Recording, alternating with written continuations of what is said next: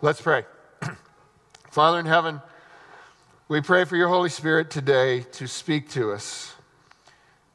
Renew in our hearts the understanding and the knowledge that enables us to not be shallow when it comes to Christmas, but to really understand that our hearts can truly can truly be in the right place for this experience. In Jesus name, amen. So what I want to do today is I just want to walk you through some texts.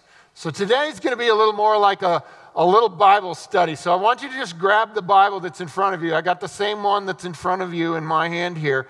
I just want you to take it out because we're going to read some texts today and we're going to put this Christmas story together as it unfolds through Scripture.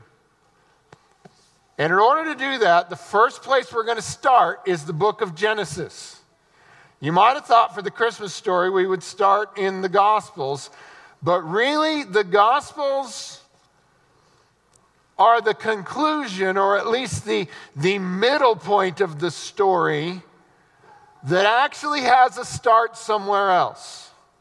And to really understand and appreciate what the birth of Jesus means, you've got to understand that larger context. So we're going to start in Genesis chapter 3.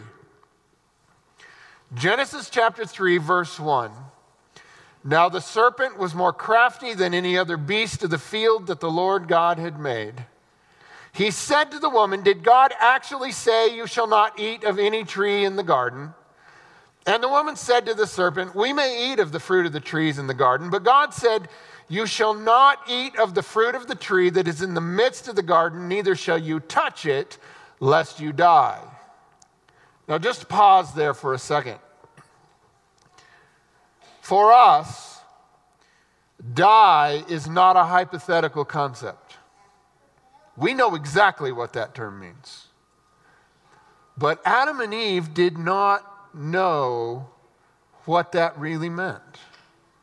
God had told them, and maybe He had tried to explain it to them, but they had never experienced death.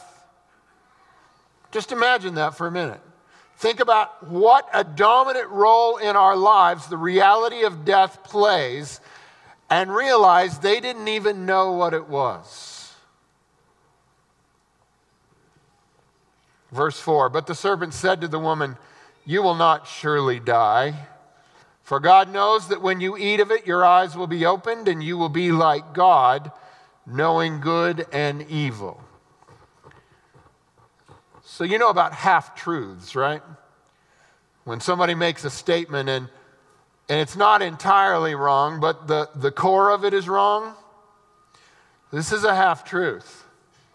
Because the result of disobedience to God was, in fact, going to be that in a certain way, Adam and Eve were going to become like God by knowing good and evil. Now, think about this again.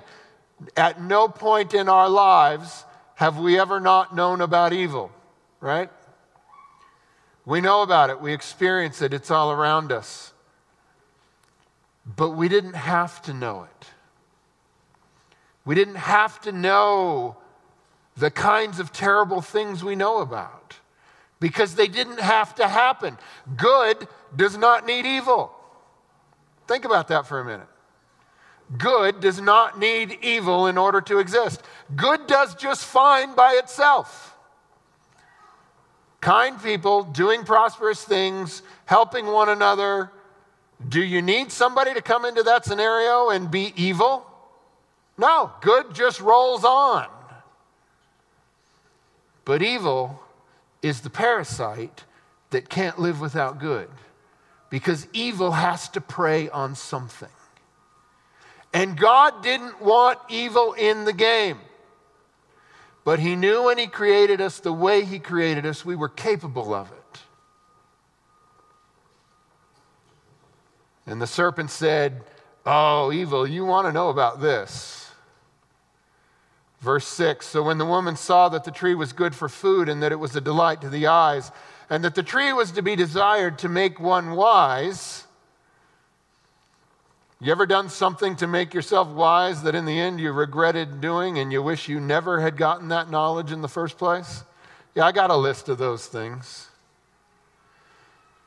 That the tree was desired to make one wise. She took of its fruit and ate. She also gave some to her husband who was with her, and he ate.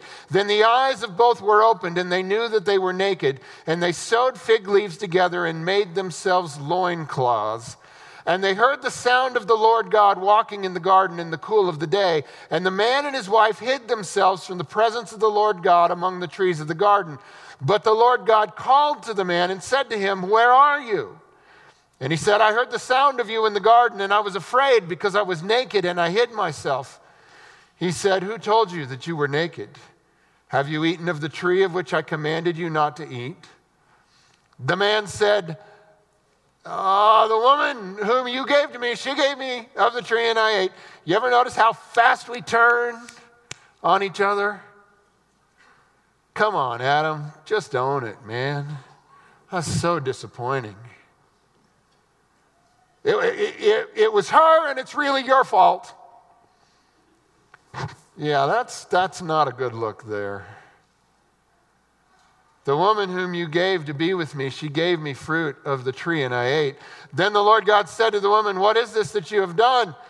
And ladies, I'm sorry, you, you didn't get it much better. The woman said, It was the serpent. He deceived me. It's not what confession looks like, if you're wondering. If you're wondering what confession looks like, it's, it's owning it. Yeah, I did it. It was not a good start. The serpent deceived me and I ate. The Lord God said to the serpent, Because you have done this, cursed are you above all livestock and above all beasts of the field. On your belly you shall go, and dust you shall eat all the days of your life. Now, catch this verse 15. I will put enmity between you and the woman, and between your offspring and her offspring. He shall bruise your head, and you shall bruise his heel. There's a technical term that theologians apply to this passage. They call it the proto euangelion. Now, the word euangelion uh, is good news. And the term proto euangelion means the first good news. And it is understood that in this verse, Genesis 3, verse 15, the first hint of the redemption that God is going to bring comes immediately after the fall of Adam and Eve.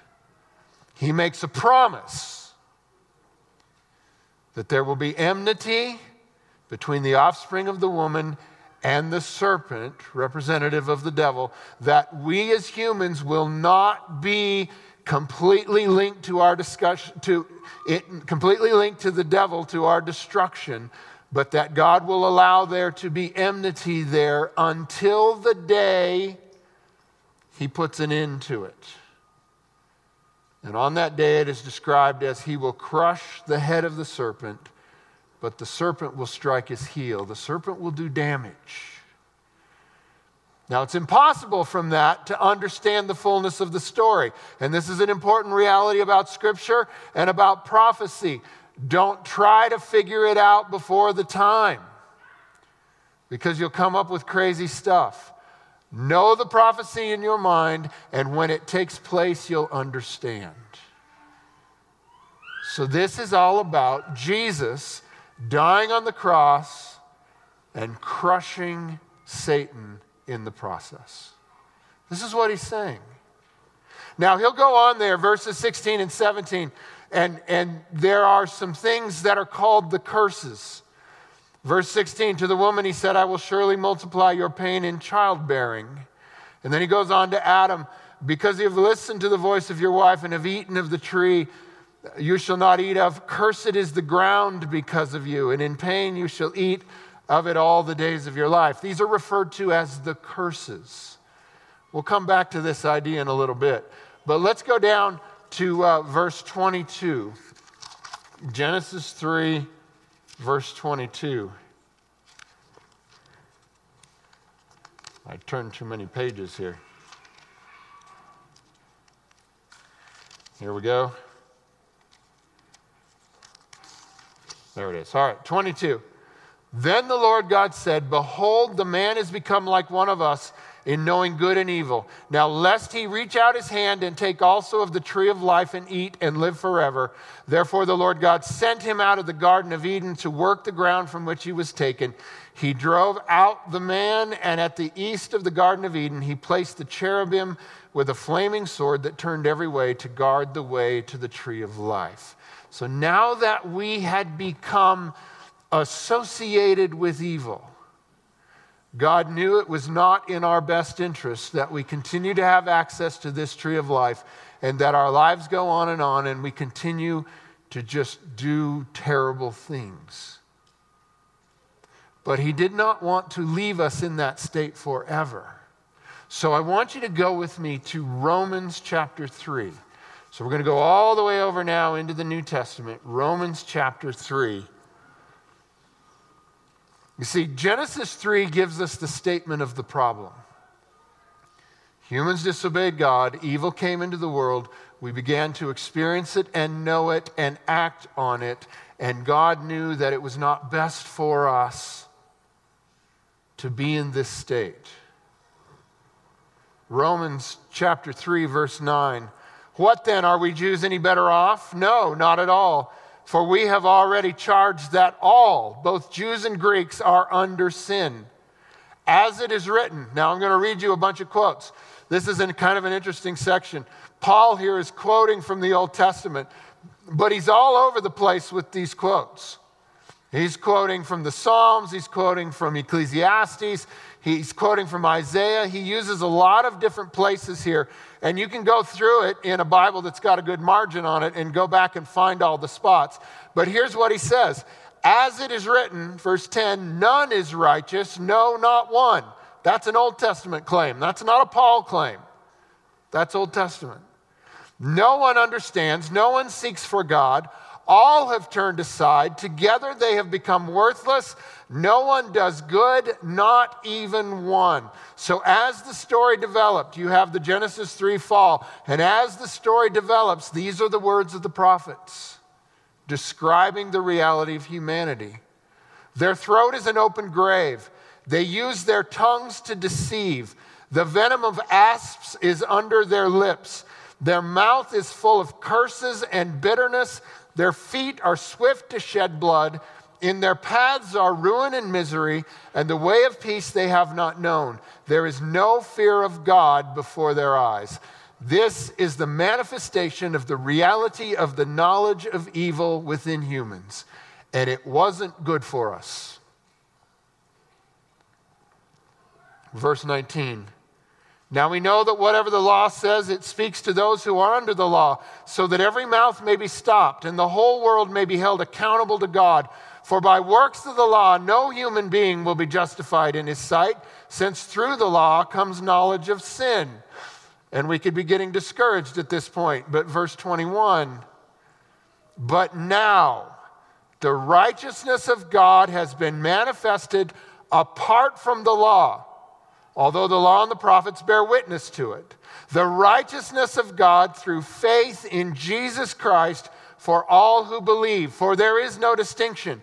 For all have sinned and fall short of the glory of God and are justified by his grace as a gift through the redemption that is in Christ Jesus. There's only one cure. And it was hinted at in Genesis 3:15 that someone descended of the woman would come and through that one that came the head of the serpent would be crushed.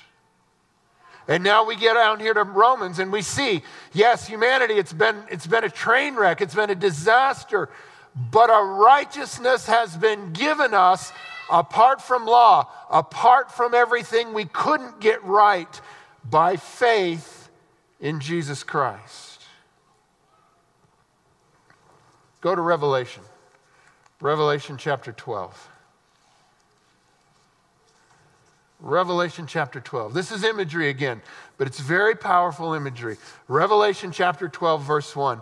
And a great sign appeared in heaven a woman clothed with the sun, with the moon under her feet, and on her head a crown of 12 stars. She was pregnant and was crying out in birth pains and the agony of giving birth. Here we go, reference all the way back to Genesis 3, all the way back to the curses. And another sign appeared in heaven. Behold, a great red dragon with seven heads and ten horns on its heads, seven, and on his head seven diadems. His tail swept down a third of the stars of heaven and cast them to the earth. And the dragon stood before the woman who was about to give birth, so that when she bore her child, he might devour it. So the woman here represents the people of God going through the travail, going through the reality of life in a fallen world.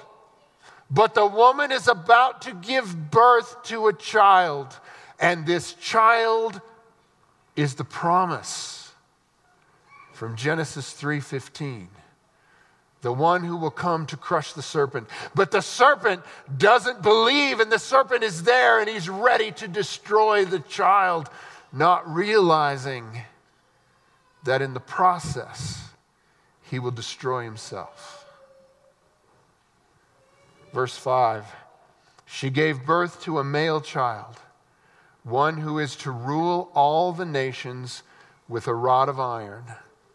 But her child was caught up to God and to his throne. It's an amazing image, isn't it?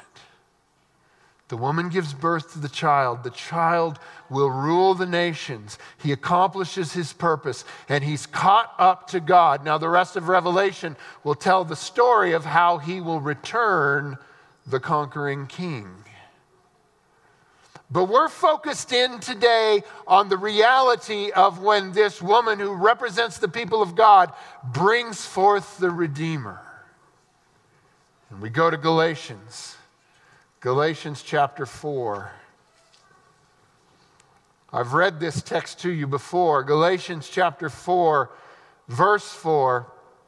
But when the fullness of time had come, God sent forth his Son born of a woman, born under the law, to redeem those who were under the law, so that we might receive adoption as sons and daughters.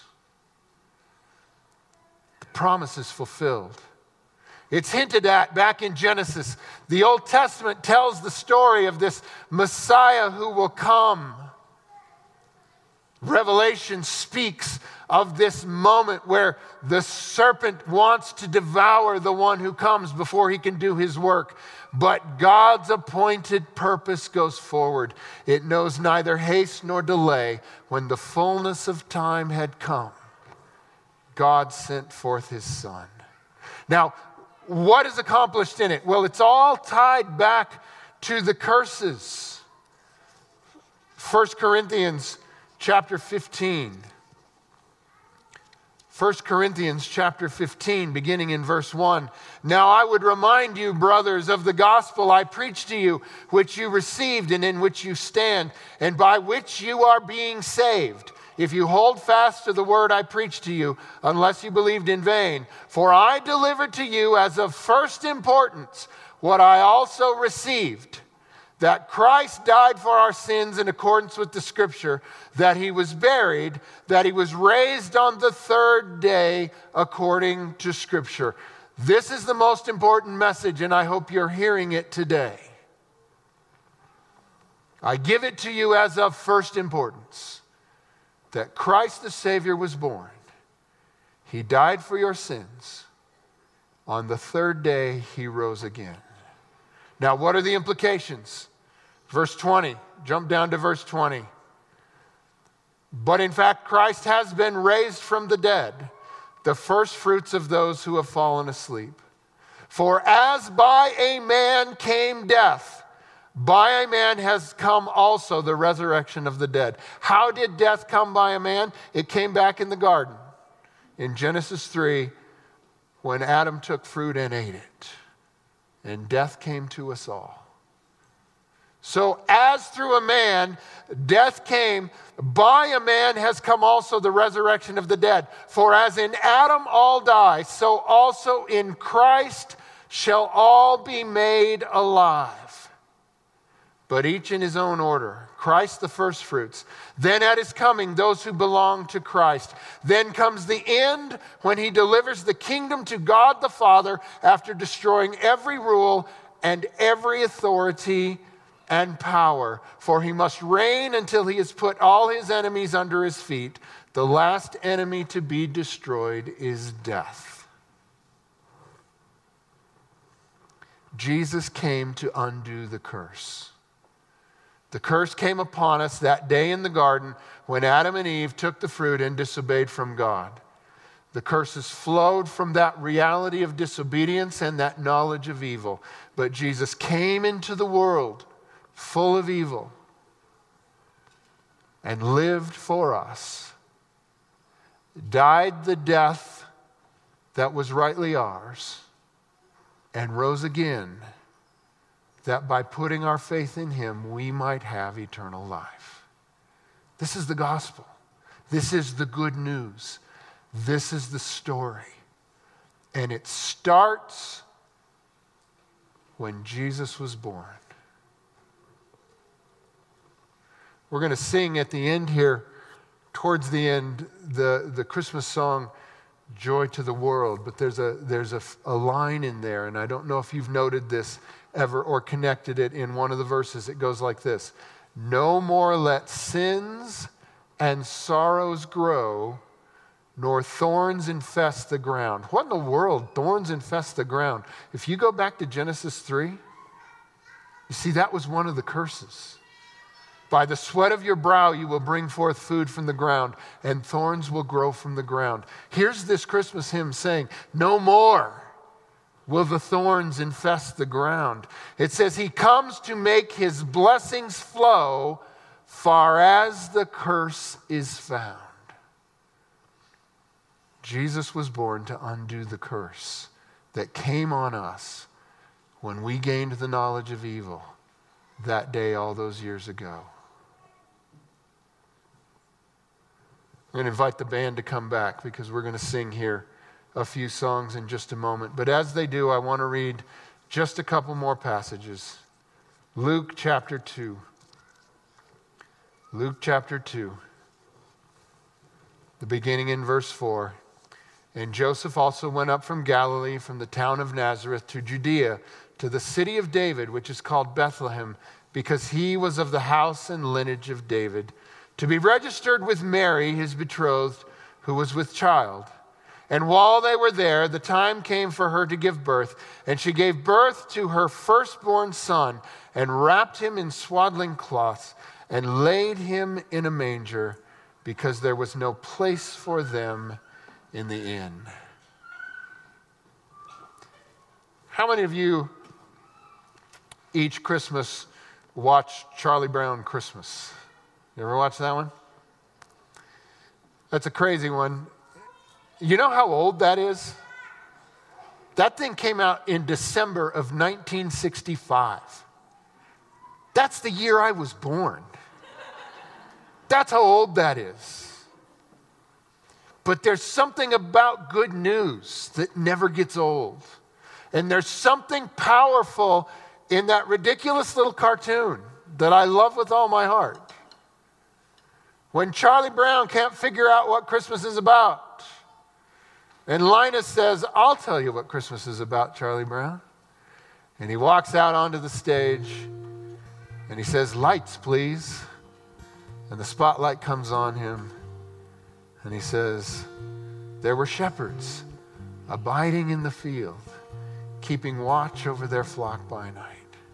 And lo, the angel of the Lord came upon them, and the glory of the Lord shone round about them, and they were sore afraid.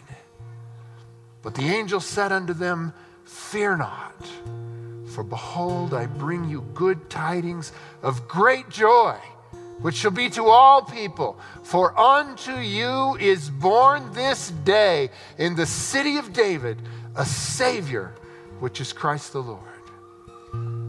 This shall be a sign unto you. You shall find the babe wrapped in swaddling clothes, lying in a manger. And then he walks off.